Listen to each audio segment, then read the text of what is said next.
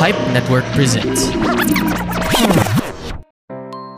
Mahilig ka ba sa usapang throwback about your favorite TV shows, movies, and even your favorite life memories? I'm Jimpy and I invite you every Saturday to get your glass of wine and join me and my friends as we rewind to the past with a sip of wine only on Rewind a Throwback Podcast. Available on Spotify, Apple, Google, and all other podcast platforms. See you there!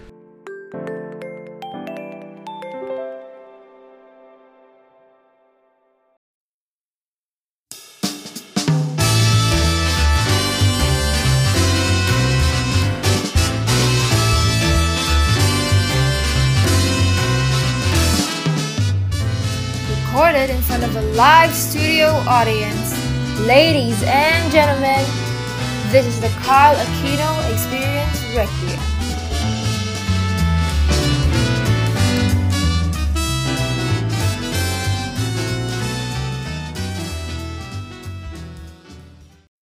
This meeting is being recorded. At ngayon nga, nagbabalik tayo para sa huling episode ng Season 3 ng The Carl Aquino Experience Requiem. Palakpakan tayo dyan, live studio audience. Yay! Maraming salamat at nat- natiis nyo pang isang buong season na to. Okay, buti naman, ah, katuwa naman kasi pahirapan na tayong gumawa nito, nawalan tayo bigla ng energy pero di bale. At least ngayon, tapos na ang isang season. Tingnan lang natin kung ano magagawa pa natin sa sa future, kumbaga. But anyway, uh, today, napaka-special ang episode natin ngayon. Mas special pa kaysa sa usual na special natin dahil yung guest natin ngayon ay isa sa mga uh, isa sa mga family members ko. Kasi alam naman nating lahat na kon, ano eh, ilang buwan na lang magiging tatay na ako. Alam naman natin yan na pag-usapan natin sa mga previous episodes natin. And what better way to know more about being a dad, being a father, than my actual dad. Please welcome, ladies and gentlemen, live studio audience, Mr. Carlito Aquino. Hello po. Hello. Uh, thank you for having me here. Ayun, buti naman. Ayun, bu- buti naman.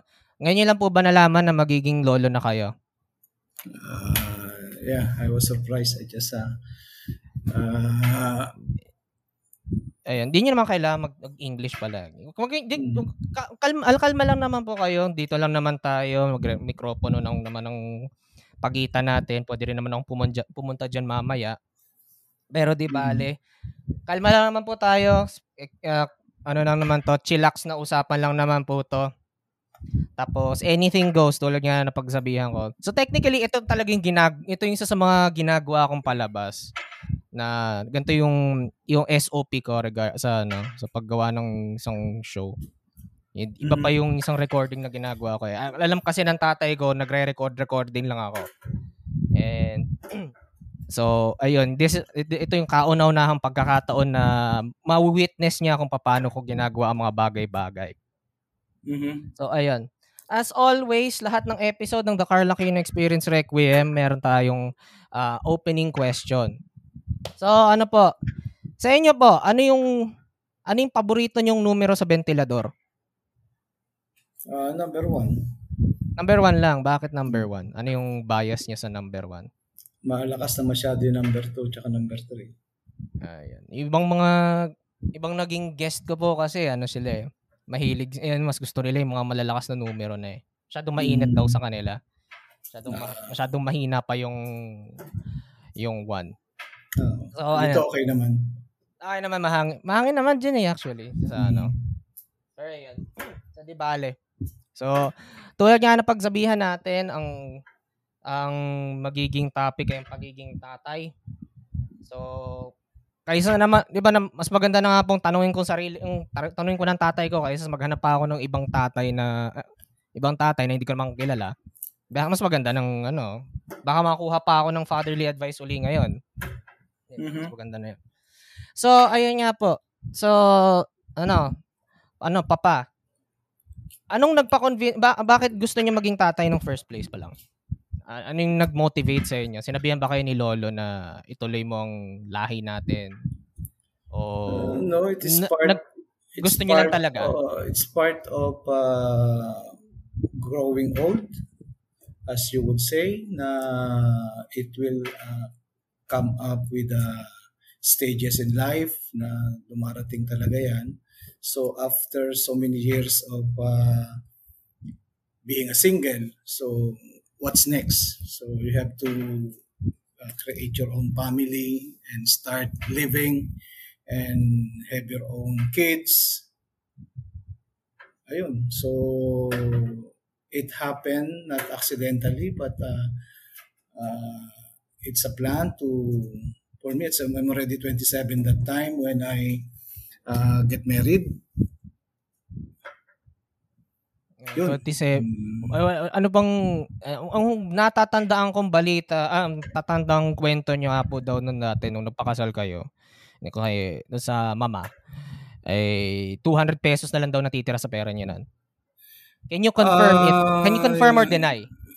Na 200 pesos na lang talaga natitira sa It's pera niyo not- nun. It's, it's not 200, it's 300. Ayun. But uh, it's confirmed after our wedding. Uh, yun na lang ang naiwan na pera sa akin. So, I start uh, again to save and to start with the family. Ayun, mahi- mahirap nga naman po nung ganun eh. Iba pa yung ano yun nun eh. Iba pa yung kapanahon na nun. It's the it's the no, roaring 90s kumbaga. And Mhm, mahirap. yeah. Iba pa yung ano nun. Iba pa yung kap- yung yung kapanahunan, yung economy kumbaga ganyan. Actually, during that time, I'm starting my career. Uh, I'm new with the company, uh, Globe Telecom. So, I started, uh, uh, how do you call that one? Bringing explorations on my career and then suddenly I get married. So, it was a tough uh, situations that time. So, I'm start establishing myself uh, being an engineer and while start also uh, preparing or building the family.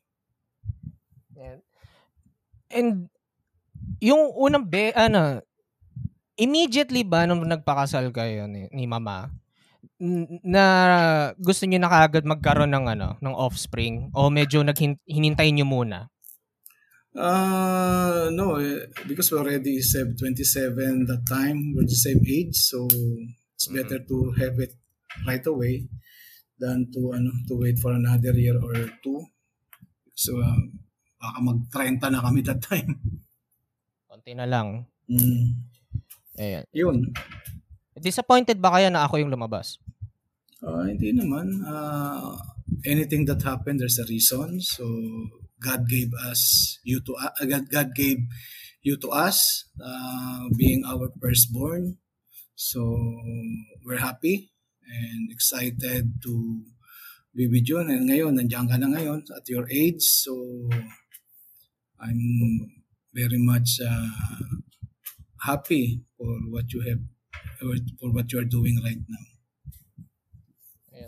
may medyo na ano ako doon to be honest na-touch ako doon kasi kung tin- sasabihin ko nga po sana is ano eh parang nagkamali ata pero di bale any ano naman daw eh tao dito uh, everything has a purpose naman di ba sabi niya Hmm, that's true. Walang pinagsisisihan na bagay na binigay ng Panginoon. So lahat ng binigay ng Panginoon dapat ipagpasalamat natin. ayun pero ito curious ako bigla nagkaroon naman kayo ng relationships bago niyo nakilala si, nakilala si mama di ba Mm. May mga previous naman. Meron ba kayong ex na akala nyo siya na yung the one pero hindi siya yung naging Ah, no. Yung munti ka nang mapakasalan niya? No. Or, Hindi, ah, wala talaga? Wala. Wala akong pera eh. Ayan. Basta ang, ang, ang nagkataon lang talaga na si mama ang nakuha niya. Mm. Medyo ano yan eh. pero ayun. Since speaking, speaking of ano na rin naman. So, napan, ah, as you may have noticed na rin naman, automatic naman dyan, eh, nagbabago ang panahon. Ano yung opinion nyo ngayon sa sa mga mga, mga kabataan ngayon na medyo reluctant na silang magpakasal at magkaroon ng ano ng ng ng mga anak and become ano maging tatay kumbaga ganyan. Kasi iba, usually kasi ang pinag-aalala ng nila ngayon ay yung ano eh, economy tapos yung status ng ano. Iba Pero ano kasi yung opinion niya eh, dyan? Yung, iba na yung ah, generations ngayon eh. So people are more on into ah, ah, social social medias, ah, engaging most of their time and the challenges there is yung ano yung psychological impact or effect dun sa tao. So maraming influence na nabibigay unlike during our times na talagang face to face yung um, mandiligaw ka through normal process. So makikilala mo yung personality ng tao. So ayun ang ano yung generations uh, before is different from generations ngayon. Kaya yung mindset nila uh, nag-iiba rin. So iba yung pananaw nila ngayon towards the future.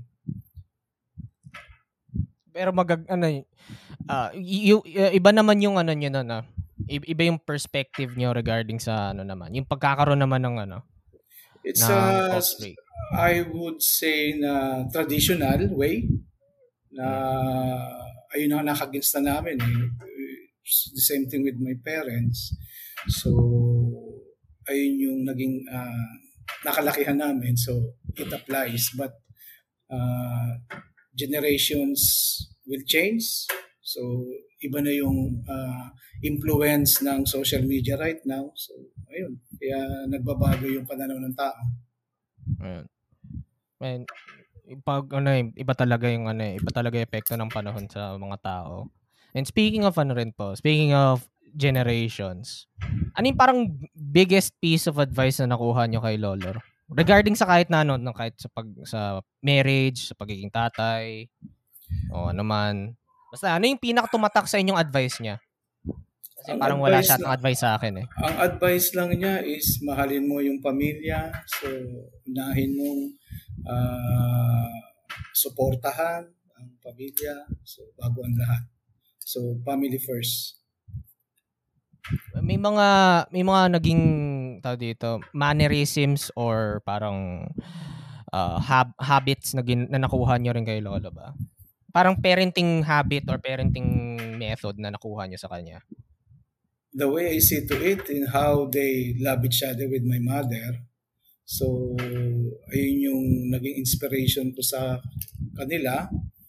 ah, na maging, I hope na maging ganun din ako sa kanila.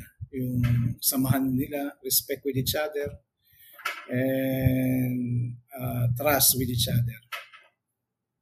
May, may nakuha nyo naman yan ah. As, as, as- ah, you tried your you still tried your best naman to emulate kung ano yung nakuha nila. Kung ano yung meron sa So, I, I apply in my life whatever I saw with my parents. So whatever uh, guidance that uh, my father or my mother gave to me, I already apply in my life. And of course, yung buhay, hindi mo masasabing 100% na magiging ganun din.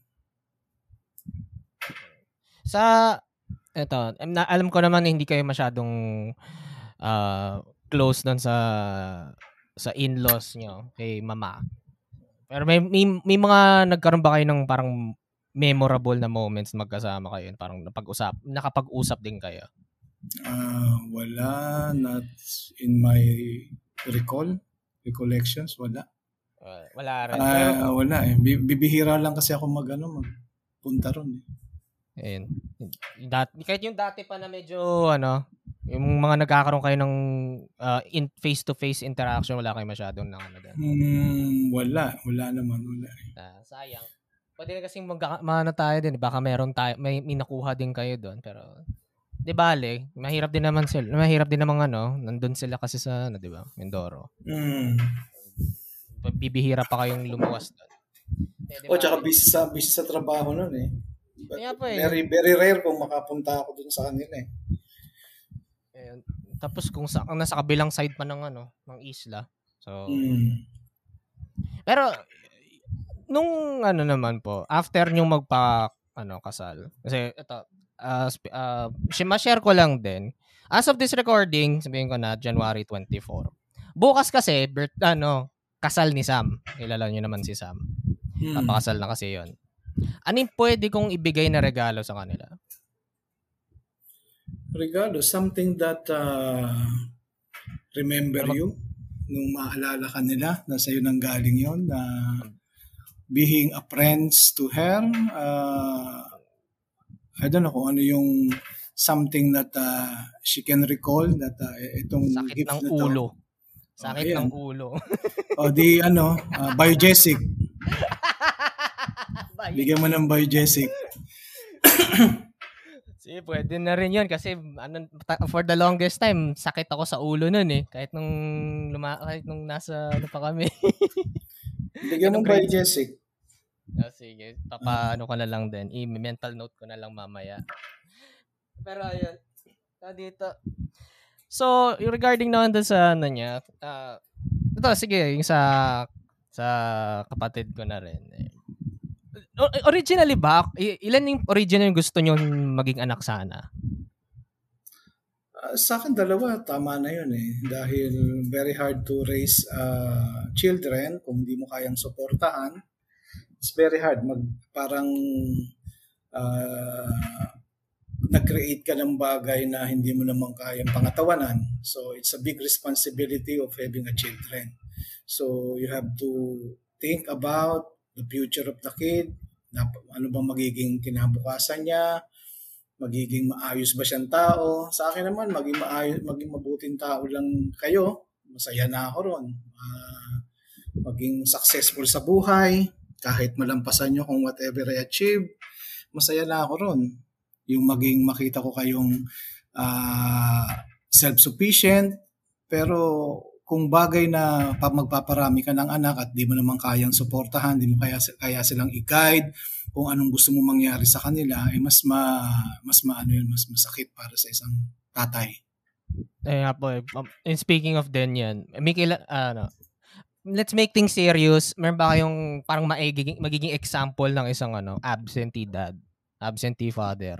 Kasi usually maraming ganyan sa fiction, 'di ba? Sa mga Marami, sa radyo, mga- TV, maraming kom- mga lumang comics, Eh, mga ganyan. yung mga May, nag mga- may real life experience ba kayo? mga nag-OFW. Marami nung nasa Qatar ako. May mga OFW ako nakilala ron. I stayed there for three months only for a short period. Pero hindi naman ako OFW yun eh. Ah, short assignment lang yun sa akin dun eh. Pero marami ako nakilalang mga nandoon. Iniwan nila yung pamilya nila para makipagsapalaran ng buhay sa Middle East. Pero sometimes hindi iba rin yung ginagawa nila ron na hindi alam ng pamilya nila din sa Pilipinas. So, May ganun, may ganun din pala. Akala, parang akala ko stereotype doon is lum, lumuluwas sila para ano, mag-provide. Yun yung, yun yung pinaka-idea naman doon. Pero ano pa yung mga na, ayun ang ideal doon. Eh, nagkakaroon sila ng relationship sa mga kapwa Pilipino nila, Pilipina. Uh, I don't know, for none- whatever reasons, kasi nga mahigpit naman doon sa Middle East, pero nagagawa pa rin nila. And none, ano, none is the wiser. Pagdating sa Pilipinas, alam naman nila, nagtatrabaho. Mm.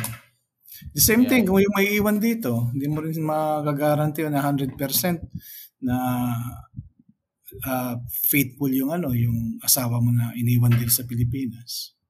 Kaya, Pinanggag- May 100 pinanggagalingan ba ta? Itong sinasa. Hindi. may, may suspicions din ba kayo na nung nasa Qatar kayo eh medyo questionable wala, na wala, wala, mama? wala, wala naman. Ah, wala naman, wala naman akong. Eh, Medyo, ah, me- medyo okay pa from, naman kasi ano, tayo nun eh. Medyo okay pa com- naman kasi tayo. coming from experience on the people that I've been with, I talked to, dun sa sa office at saka dun sa ano, nagsasakripisyo talaga sila. Sometimes yung iba, ano naman, faithful naman sa pamilya nila, walang ginawa doon kundi magtrabaho. Pero, ayun, ang hirap ng buhay, nagtitipid para mapadala sa pamilya. Ayun. Ayun ang set settings dun sa ano yung buhay. Ay ako masaya ako nagpunta ako doon. Ah, luxurious living yung buhay namin doon. Hmm. May mga provided pa naman yung ano niyan, di ba? Ilan gaano katagal kayo nun? Mga tatlong buwan? Three months, uh, nag-stay sa hotel for three months, may tagalinis, wala, wala ka naman sikasuhin, hindi ka naman magliligpit ng mga gamit mo. May taga, pagising mo, may breakfast na. Pag uwi ka, may pagkain na. Tapos palaging malinis pa yung kwarto kasi may mag-aayos. Ayun, may mag-aayos ng kwarto. Hindi mo na kailangan magpalamig ng tubig para panligo dahil mayroong cold water doon. Ayun. Pero mahirap na rin yung ano na talagang ano yung besides na nami-miss nyo kami. Ano yung painaramdaman niyo doon parang mag-isa lang hindi naman kayo mag-isa doon pero ano pang mga pumapasok sa isipan niyo parang ano yung naging pakiramdam niyo na pahiwalay kayo. That time kasi pamilya. may, may mga social media na available na to ano ito communicate unlike ng mga time ng mga earlier na nag Middle East which is pen pal, sulat at saka voice tape lang ang gamit nila. So nandoon ako sa Voice tape? uh, nung nandoon ako sa Middle East even three months meron ng meron ng mga Viber messengers not that much ah meron na meron na rin messenger Meron na, meron na. Oo. WhatsApp, meron na rin. So, hindi na ganun kahirap kung tutuusin o kung titignan mo. Hindi na siya ganun kahirap in terms of communications. Yung problema na lang is time zone. Basically. Time zone, oo, ah, ahead ng 6 hours, ah, late ng 6 hours yung Middle East sa Pilipinas. Right, Speaking of na rin ng napalayo kayo. Totoo ba 'yung narinig kong kwento natin dati na nung nasa napadala din kasi napadala kasi ng tatay ko dun sa France eh. Para sa nakalimutan Globe ba 'yan Erickson? I forgot. Sa Globe, sa Globe. Globe. Okay. So napunta si uh, napuntaan pa pa sa ano sa sa France. Tapos lunchtime tumawag kayo. Mhm. Lunchtime niyo doon. Tapos malaman-laman niyo na pala na alas dos ng madaling araw pala dito sa Pilipinas. Totoo ba 'yun? Yun yung kwento ni eh, Mama nun eh. Naga, parang, ewan ko kung nagalit yun, parang natawa lang. Ewan, Hindi ko maalala. Eh, Uh, first time kong nag-travel on the different time zone, which is more than 6 hours yung time difference. So, ayun, tumawag ako. So, nagulat ako, ano pala doon, ah, early morning na dito. So, yeah, magla-lunch pa lang kami dun sa ano sa France that time. Eh, naka, na, yung naka, isa sa mga natutuwa akong mga mga memories eh. Yung mga naalala ko na. Eto, speaking of ano na rin, uh, maliban sa pagiging ano, maliban sa pagiging uh, husband, ah pagiging tatay. Let's talk about being a better husband. Eh, medyo magiging, hindi naman sa magiging malaswang episode natin ngayon. Pero, eto, ano yung sikreto nyo sa sa pagtagal ng marriage nyo dati ng 17 years ish? Hindi ko maalala eh. Kasi medyo matagal ng estranged ang mama. Pero ano yung ginawa, ano yung parang sikreto nyo kaya naging medyo tumagal ng Eh, ganon? Sa akin, Persuasive ba kayo? No, sa akin, yung trust, unang-una sa kanya na I know and I believe na ah, may takot siya sa Panginoon na gumawa ng bagay na ah, hindi karais-nais sa harap ng Diyos. So, ayun ang lagi kong pinangahawakan noon sa kanya. So, whatever ah, she said, I, I, I, I, I, ano, I, I believe. Kaya nata, nat, natisan ko yung 17 years. Alam ko 17 yun eh kasi parang 16 nata ako nun. 17 or 18, hindi ko maalala. 17. Ano wala na lang bigla. Ayun. At at one point ba nung after nung ano, if, kung okay lang pag-usapan natin dito. Wala naman tayong i-disclose na ano eh, na na nitty-gritty details tungkol sa the dark times na yan. At Mm. one point ba, at one point ba, merong parang gusto nyo, gustong gusto niya nang sumuko. Wala na talagang pag-asa. Uh, the time I try to keep by myself, ayoko maapektuhan kayo for whatever happen sa akin. So I just keep it with myself. So Wala, Ayan, wala kayong kaya- naging matinong ano, wala kayong naging parang outlet ng frustrations niya. Uh, meron sa trabaho. So I keep myself busy. And then, yeah, I try to keep everything for, uh, with myself. Uh, I don't want to ano, to to affect Dive. both of you on my situation, on our situation. So I'm there on your side, but you don't feel whatever I feel, whatever I I gone through. So I just focus with with my work and with the Lord. Pero do you think, if ever nagkaroon kayo ng opportunity, nag, mag-open up din ba kayo? Kung rin nasabihin natin na na nagkaroon kayo ng, di ba, nag, nagkakaroon kayo ng ano, dark moments ng panahon na yon Wala kayong release. What if nasabi nyo sa amin, sabihin lang natin, theoretically, for the sake of argument, nasabi, nasabi nyo, nag-open up kayo para malaman lang namin kung ano nangyayari. Do you think things would have been different or parang magiging, uh, parang wala rin magbabago doon? Wala. Ma- Mamamproblema lang kami. I cannot see any uh, advantage on doing that. Maapektuhan lang kayo. Baka mag, ano, mag, magkaroon pa kayo ng hatred o magkaroon kayo ng anong tawag mo dito? Yung angriness. So ayoko mangyari. Ayoko mang ayoko mang ayoko mangyari sa inyo yun that time. Kaya I keep by myself. So I try to keep myself busy in the work and I always uh, pray to God. Uh, lalampas din to. Uh, anything will uh, be normal again. So that's it. So Ayan. I'm still on your side hanggang sa hanggang sa ngayon. Ayun. Ta- Plus, ngayon, medyo mas, mas okay naman kayo kumpara lang sa dati. May, mas matino na yung, ano nyo, yung psyche nyo, mas matino na rin yung, yung current na state nyo sa buhay. Oo, Di- ma- malaking diferensya. Sa akin, oh, whatever happened in the past, I accept it. I learn from that. So, ayun, uh, it's an experience. I, I know, hindi naman ako bibigyan ng challenges ng Panginoon kung di ko kakayanin malampasan eh. So, I overcome everything and, and happy. Meron ba kayong naging ano, parang, meron ba kayong naging parang inspiration sa pagiging ano, pagiging tatay, pagiging asawa, mga ganyan.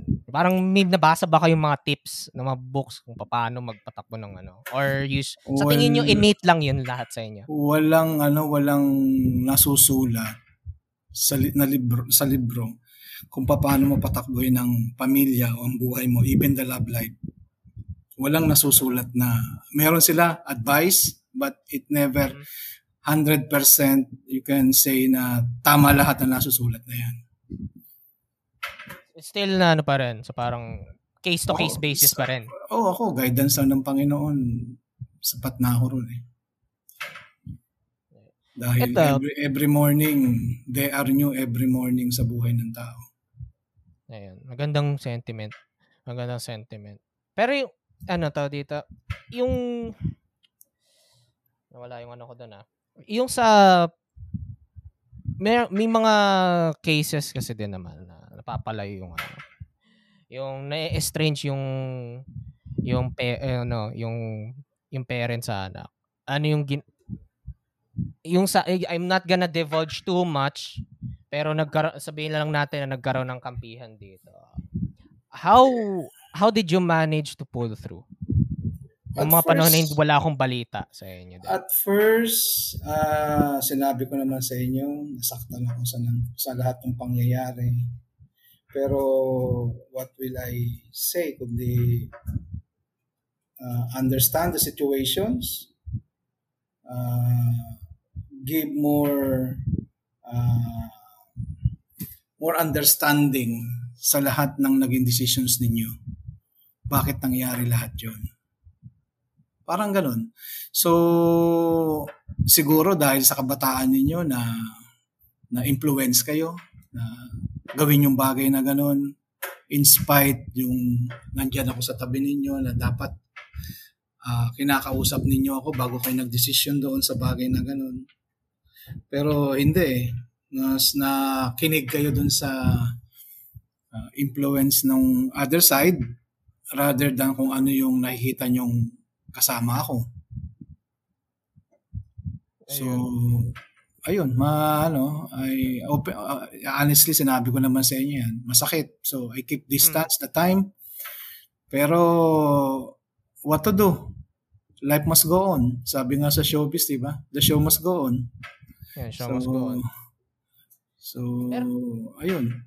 If ever man, sabihin natin na kaya, pwede kayong mag-time travel ulit, would you do it all over again o may mga may mga parts sa may mga babaguhin. his- May mga Sige, ito, babaguhin. for, ay, unang papalitan nyo ba ang napili nyong asawa? Ah, hindi na, wala kasi akong ano, eh, visibility on the future eh. Siguro kung may visi- kung mababalikan ko yon, I would uh, change because ma, I will I will listen more to my to my father advice the time. Ano sinabi ni Lolo nun? Ayaw ba niya kay Ayaw ba niya kay mama? ano yung ano, ano bakit ano to? Curious ako bigla. May babalikan ba kayong ex ex uh, ex-girlfriend sana? Wala naman. ah, Wala naman? ano lang siya, yung ang nakikita ng father ko sa sa mami ninyo that time is yung ah, hindi niya uh, tinitreat as family yung family ko. Mm, okay. So, kumbaga, ako lang ang tinatrato niyang kapamilya niya, but yung, since before, hindi pa kami married that time. Pero wala naman, wala, wala naman pinakitang hindi maganda yung magulang ko sa kanya noon that time. Kaya, Who would have thought lang talaga na ganito mangyayari? Siguro ang vision ng tatay ko nung araw, mangyayari ang ganito. Kaya sinasabihan niya na ako noon, but hindi ako nakinig eh. Pero if ever man, hindi nyo na, iba na yung sana yung pipiliin nyo if that. Kung nakinig kayo nun. Kung nakinig ako, maybe. Oo. But uh, I don't have any option eh. Wala naman akong wala naman akong ano eh, wala naman akong ibang girlfriend eh. Mahirap na eh kasi pag ano eh. Alam naman natin tong mga Aquino kasi eh, lapitin ng mga ano, mga chika babes. Sila ang lumalapit. Tingnan niyo si Bebe Girl. Ang code ko nga pala kay ano, Bebe Girl dito sa ano, sa sa palabas na to. So kay Bebe Girl. Tingnan mo si Bebe Girl. Nakilala nakilala ko 'yan, ano po eh. eh nakwento ko ba sa inyo paano ko nakilala si ano, si Bebe Girl? Hindi. Ayan. Kasi, kasi mabilis lang to. Ah. Segway lang. Yung sa ano kasi, ng college. Second year ako nun. So, nagkaroon po kasi kami ng ano, kasali, di ba alam, kasali ako dun sa ano, literature club ng ano namin, ng, ng BEDA. Dati. So, kas- nagsusulat-sulat ako doon. So, member ako noon. Tapos isang beses, nagka, napagtripan namin na ano, napagtripan namin na mag-usap, na magkaroon ng hang, uh, meet up pa as a, as an as an organization. So nag nag, nag humiram ng ng classroom yung yung literature club namin. Mhm. So, maaga ako doon, nag, nag napa ako yung class clown kumbaga, nag, nag ginawa kong katatawanan ng sarili ko noon kasi gusto kong natatawa ang mga kasama ko. doon. Para happy times lang naman. And then may dumating na late habang nakalagitnaan ng meeting namin. So tinanong ko, Hi, what's your name and what's your fandom? Yung parang kung ano yung mga kinahuhumalingan mo. Sabi niya, Hi, my name is Bebe Girl and I am ano, and I I have a lot of fandoms. Dami siyang ano. And uh, throughout the ano, throughout the the meeting, medyo active ako noon. Papaka ah, mata yung mataas yung participation points ko noon. Tapos eh, hindi niyo man alam pero nakailang tingin sa akin si Bebe Girl noon. Kasi sabi daw niya, inamin daw niya sa akin na noong araw na yon, nagka-crush ka agad siya sa akin. Mhm. Seryoso. Um, So, nangyari, nak- nakita, ah, patingin-tingin daw siya sa akin, pero pinagtitripan-tripan ko pa rin siya. And after nung meeting na yon, sabi ko, gusto kong, kung ano yung kinahumalingan ko nun, gusto ko rin magustuhan niya. Kasi nung panahon pong yon may binabasa akong ano eh, ah, comic sa internet.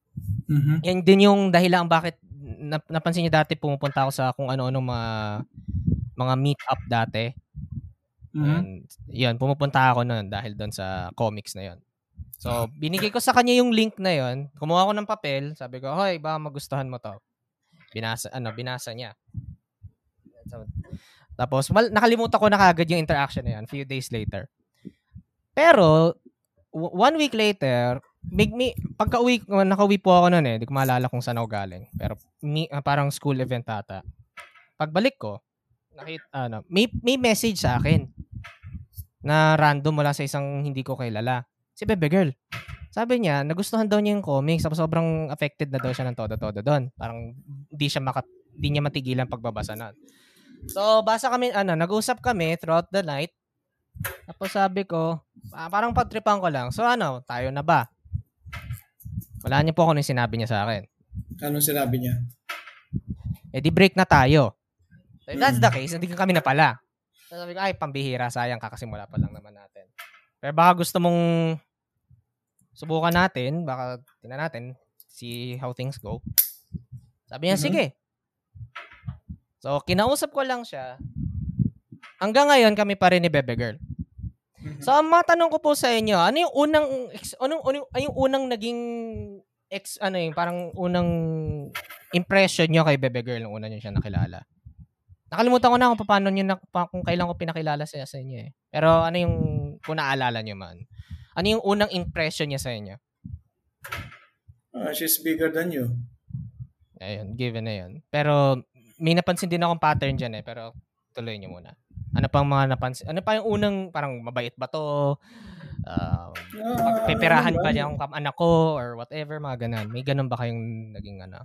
Eh, wala naman. Ano lang naman. Ah, ano naman siya? Jolly, kausap. Ah, friendly.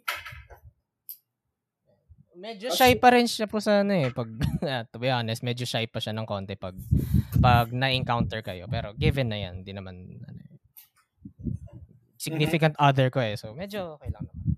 Aha. Pero, pero alam niyo napansin ko, to be honest, alam niyo pansin ko, yung mga, yung, yung mga Aquino na, ano, sa, sa, li- sa linya nyo, lahat sila, ano, tatlong henerasyon ng Aquino ang medyo, medyo chubby ang napili. Mhm. Si Lolo, si yung si Lola medyo ano, medyo chubby. Never ko siya nakita medyo payat po. Hanggang ngayon di ko alam kung ano itsura nila nung bata pa sila.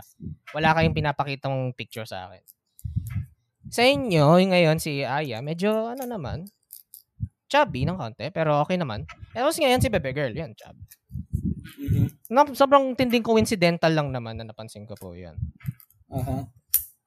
Kaya yun, medyo napansin ko lang din. Matagal ko nang gustong sabihin sa inyo, hindi ko, hindi ko lang sinasabi. Na, parang, do you think, do you think sa lahi talaga natin yung mamili tayo ng ganun? O nagkataon lang din talaga? Ah, siguro nagkataon lang. Ah, mahirap sabihin ano eh, ah, pinili o ginusto mo yung bagay na ganyan. Siguro nagkataon lang talaga. Pero ayos na naman. Eh. Hanggang ngayon naman, medyo, ah, hanggang ngayon naman, okay pa rin kami. Sure, medyo nagkakaproblema, nagkakaroon ng miscommunication. But at the end of the day, we, we still we still find ways Mhm. to resolve. Buti That's naman. good. That's good. Sa inyo po dati, paano yung, paano yung mga away nyo nun? Let's get physical. I wanna get physical kasi po. Ah, paano yung resolve, yung kunwari, nag-away kayo, paano yung usual na go-to yung resolution? Uh, just talk and ano uh, give more understanding on the issue rather than uh, pointing fingers so whose, uh, whose fault is this or whose fault is that Ano ba kayong, ah, ano ba yung, an- ah, kayo ba yung taong gusto nyong resolve ngayon o magpapakalma muna ng ulo bago kumausap ulit? ang principle ko lang naman dyan uh, kung nag-away kayo uh, see to it na before the dawn comes uh, maayos na yung problema Ay, pambira. So, so kay so, kay- so sa inyo dapat mas maganda ngayon na maayos bago Mhm. kahit ipahintay. Kaya pala, alam ko na kung saan ko nakuha yung sa akin, pambihira. Kaya, alam ko na kung saan ko nakuha yung habit na yun. Akala ko kay mama eh. Sa inyo din po pala. Eh, Mas- ayun naman ang nasusulat sa ano eh, sa Bible eh. Bago ka bago ka umalis o lumayo, pumunta ka sa kaaway mo, pagkasundo ka. O bago ka manalangin sa Panginoon, makip, uh, makip, bumang pumunta ka doon sa nakaaway mo, makipagkasundo ka. Meron ba kayong naging ano, nag, meron ba kayong naging uh, away ni mama na hindi, given na yon uh, no, yung sa current situation yung meron kayong mga hanggang ngayon din yung pa rin mapapatawad. Pero meron pa pang ibang ano. Ah, wala naman. Ako, sa akin, ako masaya na ako sa sitwasyon natin. Unang boy, I hope na siya ganun din ang nangyari sa kanya sa decision niyang ginawa. So, mahirap, so, kayo, mahirap, mahirap bitbitin kasi yung galit at saka yung uh, regret sa buhay daladala mo yan hanggang sa libingan. So, much better forgiveness and to make you happy. Enjoy life. So parang ano kayo, uh, forgive but never ano, forget forgive but never forget. Naniwala ba kayo dun sa ganung ano? No, so that's true. Um, pinatawad nyo pero kung ano yung ginawa niyang mali, nandiyan pa rin yan, hindi na mawawala. Ah, uh, ako nakalimutan ko na yung iba eh. So So forgive and forget din pala In a way, uh, yes, kasi nga wala wala nang wala nang mangyayari kung bibit-bitin mo pa kung babalik-balikan mo pa yung ano eh, yung galit at saka sama ng loob. Walang mangyayari sa buhay mo. Magiging ano mo lang yan. Magiging multo sa buhay. May mga nung medyo na medyo nag, hindi pa malinaw kung ano nangyayari sa inyo. Napapatingin ba kayo dati sa mga lumang text nyo? Mga lumang mensahe nyo kasama si si mama?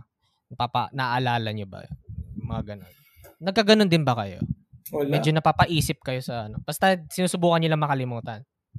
Ano, uh, mga nakaraan tapos na yun eh. So, I don't want to go back on that. Kung meron man uh, bagay na pwede kong balikan, eh, hindi ko nagagawin yun dahil tapos na yun eh. So let's move our life uh, our life on the ano, moving forward. Speaking of ano, speaking of moving forward. Uh, full disclosure lang live studio audience. Ang tatay ko kasi ngayon, merong may may may, may partner siya ngayon. Uh, uh, ano, for ranger. For rangers kasi. So, ito, never ko natanong sa inyo to, never kong in-inquire, pero for the first time, in, ano, in front of our live studio audience, palakpakan. Woo! Yan. Kail, pa, ah, paano kayo nagkakilala ngayon? Gusto ko talaga malaman. Paano kayo nagkakilala? Sa embassy. Ano nangyari? Embassy. Ano bang ginagawa niyo na sa embassy? Di ba lawyer siya doon sa ano sa Russian embassy. So, mm-hmm. kukuha ko ng visa. So, I saw her there in trying to help me how to process the visa. So I just get some uh, forms that I need to fill up. And then I get her number, so that's the start. And then second time I uh, saw her in MOA. Uh, I think Isaac was there during the time. So that's the second time I I met her. So we have some Second pa lang 'yon. Oh. Second pa lang talaga yun. Okay. Mm. And then, the rest is history. Kailan yung ano nyo? Kailan ba yung anniversary nyo? Hindi ko alam eh. Never ko, na, hindi, never kong in-inquire kung kailan yung ano nyo. Nagkita kami niyan sometime ano, September. anniversary na sinagot niya kayo. Yun yun. September yung ano niya? Hindi, nagkita kami September. Ah, okay. 20... Kalimutan ko na eh. 2018. 2018. Ah, 17 I think. 17. 17? Okay. Oo, 2017. 2017 nagkita kami niyan. Okay. Sometimes in September. Tapos, ayun, nagka nagka panatagan kami ng loob mga December na I think that time o January. So, so sakto na. Ilang gaano katagal na ang relation nyo nung una yung pinakilala siya sa amin na nagmaneho ako? Uh, 2018 na yun eh. So mga isang taon na kayo noon? Wala, ano ka, September nga ng 17 eh. December yun eh. Nag, nag-Christmas tayo doon kina... Ah, diba? in-invite ko lang siya noon. Ah, wala pa kayo nun. Mm, in-invite ko lang siya. Na Kasi talaga. wala naman siya kasi kasama sa bahay. So, Christmas, wala siyang ah, celebrations na ginawa. So, New Year, wala rin siyang kasama sa bahay. So, in-invite ko na, ano, na sumama dun sa kahinta. So talagang kaibigan niyo pa rin talaga siya nun. Akala ko kayo na nun. No. Oh, ba pa pala nun. Okay. So, naliligo, nalilito na po ako dun sa ano eh, sa time sa time frame eh. Kaya ayun. Akala ko kayo na nun eh. So, talagang Hindi pa. ano lang kayo nun. Oo. Pero nung ano, tuloy-tuloy na yun ever since nung nag nag ano na kayo. Relation Oo. na kayo. Mm. Okay. After that, so, ayun, ah masaya siyang kasama. Very, ano, very accommodating. Ah, even sa mga kaibigan ko na kinaharap niya, kinakausap Mhm. niya. So, hindi siya tumitingin sa tao kung ano yung pagkatao. Kahit yung mga kaibigan ko sa ano sa Sampaloc, pinakikiharapan niya. Okay. Eto po, don't, don't take this the wrong way ah. I'm just genuinely curious. Okay, wag, walang mali siya tong tatanungin ko.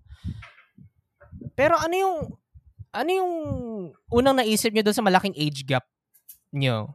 Kasi if you think about it, pwede na siyang maging ate ko. Oo. Age, Ano yung- uh, I, I, Ang laki ng age gap niyo eh. I, I, asked her that time, sabi ko, are you okay? Sabi ko, uh, we have very big gap dito sa She prepared more on the matured person rather than yung same age of her. Ah, okay. So, kasi nga yung father niya, kamamatay lang din nung ano, nung nagpunta siya ng Pilipinas. So, until that time na nagmo-mourn pa siya sa pagkamatay nung magkasunod kasi namatay yung mother at saka father niya eh. Okay. Mga 2 to 3 months lang ang difference eh. So, ngayon lang siya nagre-recover. So, I offer my shoulder to cry on. Tapos ayun na. Ah, Ayun. ayun na. Kasi, at, at, in the end, na, at the end of the day, you're both consenting adults din naman. Wala rin problema yun. Hindi siya yung parang nakilala nyo ng 17, 16, mga ganyan. Yan Mm. talaga, may problema na yon. Mhm. Pero ito, nakilala nyo naman na kung kailan mature, grown adults na kayo. So, Oo. yun. Mas, yun, yun nga po yung weird eh. Napansin nyo, ibang mga tao, mga ganito kalaking age gap, sinasabi nila na medyo questionable.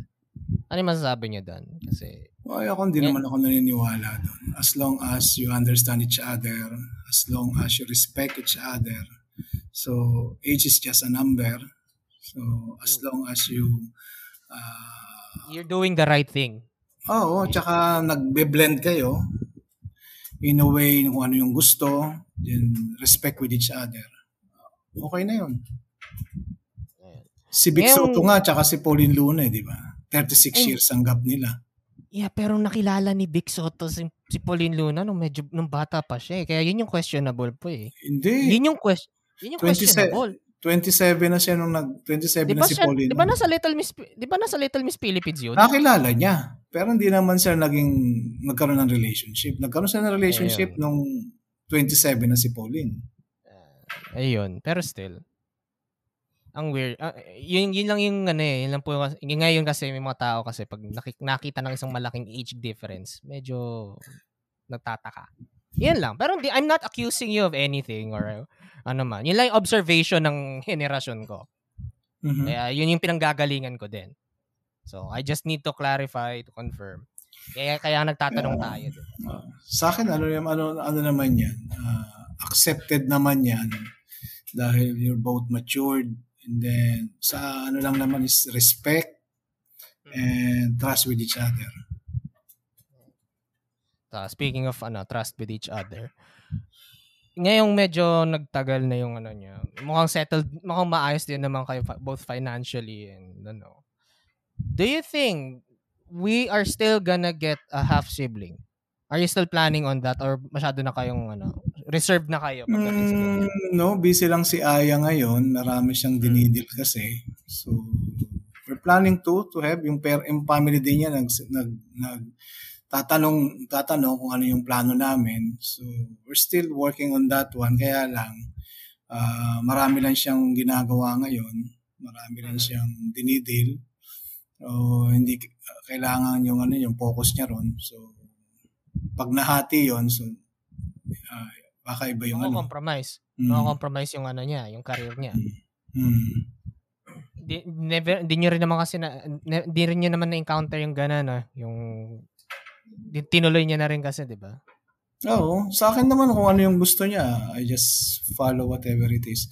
Sa parent, sa family niya, back in Russia, so nag-aano rin sila, nagtatanong. So much better to have uh, a small baby na Then, then big baby, like me. na they want also to see sa on their side kung anong ano kung anong result Mhm. pero May, nap- ano, may napili na ba kayong ano? Napag, nakapagplano, nakapag-isip na ba kayo ng, ng ano, just in case, nakapag-isip na ba kayo ng baby names? Ah, wala pa dahil we try to we try to ano to prioritize first kung ano yung, yung career niya eh. Uh, Dahil Okay. maraming ano eh, maraming marami siyang gustong gawin pa eh. and okay naman kayo, basta support lang din naman kayo. Mhm. Ganyan naman talaga dapat sa mga No, ngayon sa ako, mga relations. ako ang ano niya, Uber driver. Pinipilit, pinipilit niyo ba? Hindi ako driver. Konsentidor ng, kayo? for the- since ano ah, pa, kailan driver. pa. Okay. Ah, since ano pa. okay. January. Ah, Janu ano, first week ng January. Pag may mga lakad siya, ah, ako nagdadrive sa kanya. Kaya yung ano. Okay, speaking So, of driver. Ah, speaking of driver, patapos na rin po kasi tayo sa ano sa episode natin ngayon. Sorry kung medyo mahaba. You, I try my best to do my duty to God and to my country, the Republic of the Philippines, and to obey the Scout Law. Pero maliban kasi po doon, usually yung episodes ko ngayon, lagpas isang oras. So medyo ano. Pero matanong ko na lang din po, bago tayo mag ano, medyo pa pa-end na tayo ng episode din po eh. Ever, let's say, theoretically, for the sake of argument, pwede ko mahiram yung kotse. Just in case lang. Papunta lang naman ng MOA, pero hindi na pa naman po ngayon. Yung, yung maliit na block. Yun lang naman yung gusto kong maneho. eh. Anong gagawin mo? Magmamane, uh, magmamaneho papunta MOA. Anong anong anong purpose mo pagpunta ng MOBA? Eh, baka may ano kami doon eh. Eh, tanong ko lang naman kung pwede kong mahiram yung kotse. Eh pagka importante pag may Ako, pag ako nang bahala. Ako naman po bahala mag ano. If ever man, ako na magbabayad ng gasolina din. May gasolina naman yun, eh, lagi naman puno yun eh. Eh, pag gano'n lang, kunwari na ginagamit, di mas mag... Eh, courtesy lang naman. Courtesy na pag binalik ko, dapat may gasolina pa ulit. Pangalan mo kay Aya. Sa kanya yun eh. Yung black? Mm. Sa kanya nakapangalan yun eh. Ah, Okay, sige. Tanungin ko. Hindi, usually pag sinanong ko naman sa kanya, sasabihin niya, tanungin ko sa inyo. sabi, sabi mo ano ba kayo? Ah, ano ba kayo? Pambira. ang, ang, ang una niyo nga sinabi sa akin noong 2020, ma- 2022, bibigay niyo yan eh. 2022, ang sabi ko kasi, bibigay ko yan pag nakita kong ano ka na, kaya mo nang i-manage, kaya mo nang i- i-handle yan. Ah, yung, sec- yung second half na yan, di ko narinig. Wala namang sinabi sa akin eh. I got my Eh, hopes ano, too high. eh, eh, ano, aanuhin mo yan sa sakyan niya kung di mo naman ma-maintain yan. Yan nga. Talaga namang umasa ka pang sa akin mo gagam kukunin pang maintain yan. So, Yun nga. Pero yun nga, mas gusto ko nga pag nakuha ko na, o kung magkakotse ako, ako nang bahala doon eh. Pero yun nga, na, ang, na, ang nasabi lang sa akin, ibibigay sa akin. Baka hindi na, na, na- hindi na na-relay yung second half.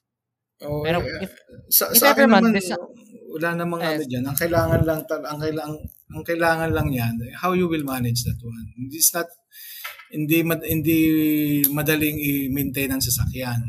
mhm. So alam mo kahit naman second yan. hand pa yan. Mm. Oo. So Pero- may mga pero- lalo pag second hand, may mga naglalabasan na na ano yan na Mhm. Problema. kailangan papalitan, no. Mhm. Papagawa ko nga ilalim yan eh. Mayroong ano na sa, sa shock eh. eh. Magkano yung isang shock? Aabot ng ano yung Paris kasi hindi na maisahan ng palitan yan. By the hundred thousands ba? Wala naman. Siguro mga sa 20 to 30. Eh, mahal, mahal pa rin. Ilang, ilang buwan sweldo ko din yan. Mm. Pero if Ayun. ever man, out, na, na, out of curiosity, this this Sunday, just in case, matanong ko na ano, lang. ano, right now, ano, ma- ano ang maaga. gagawin lang mo? na maaga. Baka may... Ano nga gagawin? Anong gagawin? Baka, baka may baka may con kami sa ano eh sa sa MOA and baka May para ano- makatipid na rin. May convention sa? MOA baka makatipid kami ng gasol ng ano ng commute. Alam mo ba kung mag, anong babayaran mo pag ah, nagdala ka ng sasakyan? 50 pesos. Toll fee. Anong Yung toll yung fee, parking? dinadaanan ko lang. no. Yung toll Yung toll- gasolina. sabi niyo may gasolina doon. May gasolina, may gasolina nga yun. Eh kaya nga sasabihin ko sa iyo, kung kinukwenta mo yung expenses, kung kinukwenta mo yung expenses, eh mas makakatipid ka pag nag-commute ka dahil diretso ka na kagad doon. Wala ka na intindihin ng Wala nang parking. diretso. Wala nang diretsong pamuhan kung saan saan na ako nag ano, pero di bale. Pero di bale, question eh, ibang Mm. araw usapan na lang 'yan. Pero ito, since uh, nandito na rin naman tayo, ano na lang po ang magiging ano yun, ah, parang sa mga magiging soon to be dads tulad ko. Ayan, konti na lang kasi mga ilang buwan na lang. Ah, anong magiging anong magiging advice niyo na lang sa ano, kung paano magiging kung paano magiging ano magiging tatay. Every time I telling you these things, responsibility yan. So, kung pinasok mo yan, kung totoo man yan sinasabi mo, sana kaya mong pangatawanan yung responsibility na yan. How you raise your children, ma- paulit-ulit kong sinasabi sa'yo, anong values na pwede mong ibigay sa anak mo? Anong values na pwede mong maalala, maalala ka niya? Hindi lang pera ang matatandaan ka. Anong values na pwede mong ituro hanggang lumaki siya, dala-dala niya yan. So, responsi- big responsibility yan. Mm. So kung kung totoo man yan sinasabi mo, pangatawan na mo yung responsibilidad na yan. Hindi Dahil biro hindi, yan eh. hindi biro yan. Sinasabi ko sa noon-noon pa. Dahil magkikreate ka ng bagay na magbabago yung ah, current setup mo, current na ginagawa mo. Ayun. Ito na lang. Do you think nagkaroon na po kayo ng ano? Sa tingin niyo, ano yung parang biggest, biggest na na contribution niyo sa mundong to? What do you think na yung pinaka naging impact niyo? Eh, Kahit sa family, friends, peers, work, career, ano yung pinaka sa, tingin yung crowning Sa- achievement? Sa akin, nakita ko kayong lumaki ng maayos, may takot sa Diyos. Malaking achievement na sa akin yun. Dahil lahat ng kayamanan dito, whatever you gain, whatever you achieve, fame and glory, mawawala lahat yan eh. Hindi ka naman nila maaalala dyan eh. Maaalala nila kung ano yung ah, bagay na itinanim mo dun sa mga anak mo. Being a person, may respeto sa ibang tao. Ayan ang pinaka mahalaga para sa akin. Na makikilala ako na naki, nakita kayong lumaki, na maayos, may respeto sa kapwa. At may takot sa Diyos. Okay. Ayan. May magandang sentiment para matapos ang season at ang episode natin ngayon. Mhm. May mga may mga i-shout out po ba kayo? Ito yung part kung saan nag-shout. Usually kasi po, mga kinukuha ko yung mga content creators at mga active online Mhm. na gumagawa ng kung ano-ano. Pero since uh, I'm, I'm, alam ko hindi naman kayo hindi naman kayo in that in that aspect, may i-shout out ba kayo? Parang live lang. No? Para naman maririnig to. Pero uh, may may i-shout out ba kayo or parang gusto nyong i-plug? Well, Nagka, baka meron kayong secret project na hindi ko alam. Gusto nyong ipakalat sa mundo. shout out anong- si, si Isaac na mag-aral maigi. Naririnig naman niya yan dyan. eh. Pero ayun, yun na lang. Parang Mm. yun yung, mag, yung magandang pantapos sa sa season at sa episode sa mga episodes ko. Di ko, di ko nga po alam kung itutuloy ko pa to eh. medyo every every season kasi nagbe-break po ako dito pero Mm. ngayon pa baka mag-extend na ako ng hiatus, hindi ko muna alam. Mm. Pahirapan kaya pong gumawa ng ganito. Content creation, Mhm. mukhang madali lang yan. Mag-record ka lang, tuloy-tuloy na yan. Hirap, hirap kaya. Mhm. Kaya mag kaya gumawa ng ganyan. Kailangan may pasensya ka dyan. Pag- Paghihirapan mo din yan. Ha? Oo, oo Pero- naman. Mm. Sige, ayun. Ah, maraming salamat sa pakikinig nyo. Sana may natutunan kayo. Ito kasing mga narinig ko ay throughout my ano, throughout my life naririnig ko na din pero maganda na rin napapaalala sa akin paminsan-minsan kasi alam naman natin tayo naka, nakakalimot tayo paminsan-minsan. Paalala ang gamot sa taong nakakalimot. Ano ulit 'yan? Hindi ko maalala eh. Paalala. ha? Ayun lang. Ano po? Paalala ang gamot sa taong nakakalimot. Ayun. Mahina kasi ang memorya ko eh. Mm. Kaya Yun. yun. Sige po. Maraming Cool. Salamat. Yan, buti na lang po nakaano kayo. Nung una nga po, di ba, med- medyo naka-relax naman kayo nung nakatuloy tayo ng episode. No? Kasi kanina medyo stiff pa kayo. Ngayon, naka-relax na kayo ngayon ng konti. Ako, kumusta naman yung ano?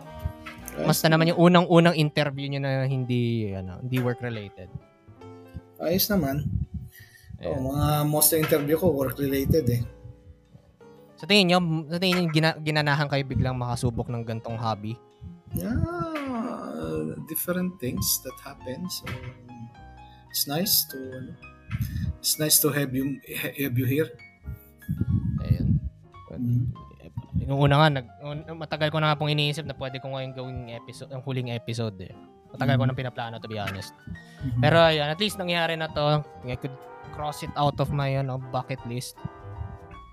So ayun, tingnan lang natin kung ano mangyayari, kung kailan ako makakabalik, anong mangyayari. Pero until then, maraming salamat sa pakikinig nyo. We'll see you whenever. Sige, sayonara. Sayonara. Adios patria, dorada, rayon del sol querida. Kita-kits lang, whatever. Bye-bye. Alright. Thank you. Cheers. Thank you for listening. If you enjoyed this episode, don't forget to like, share, rate, and subscribe to the podcast. Follow us on Facebook and Instagram at Stories and Podcasts. If you want to learn something new and useless about the world around you, you can also listen to the Banyu podcast Reflushed. The Carl Aquino Experience Requiem is available on Spotify, Anchor, or any podcast app that you use.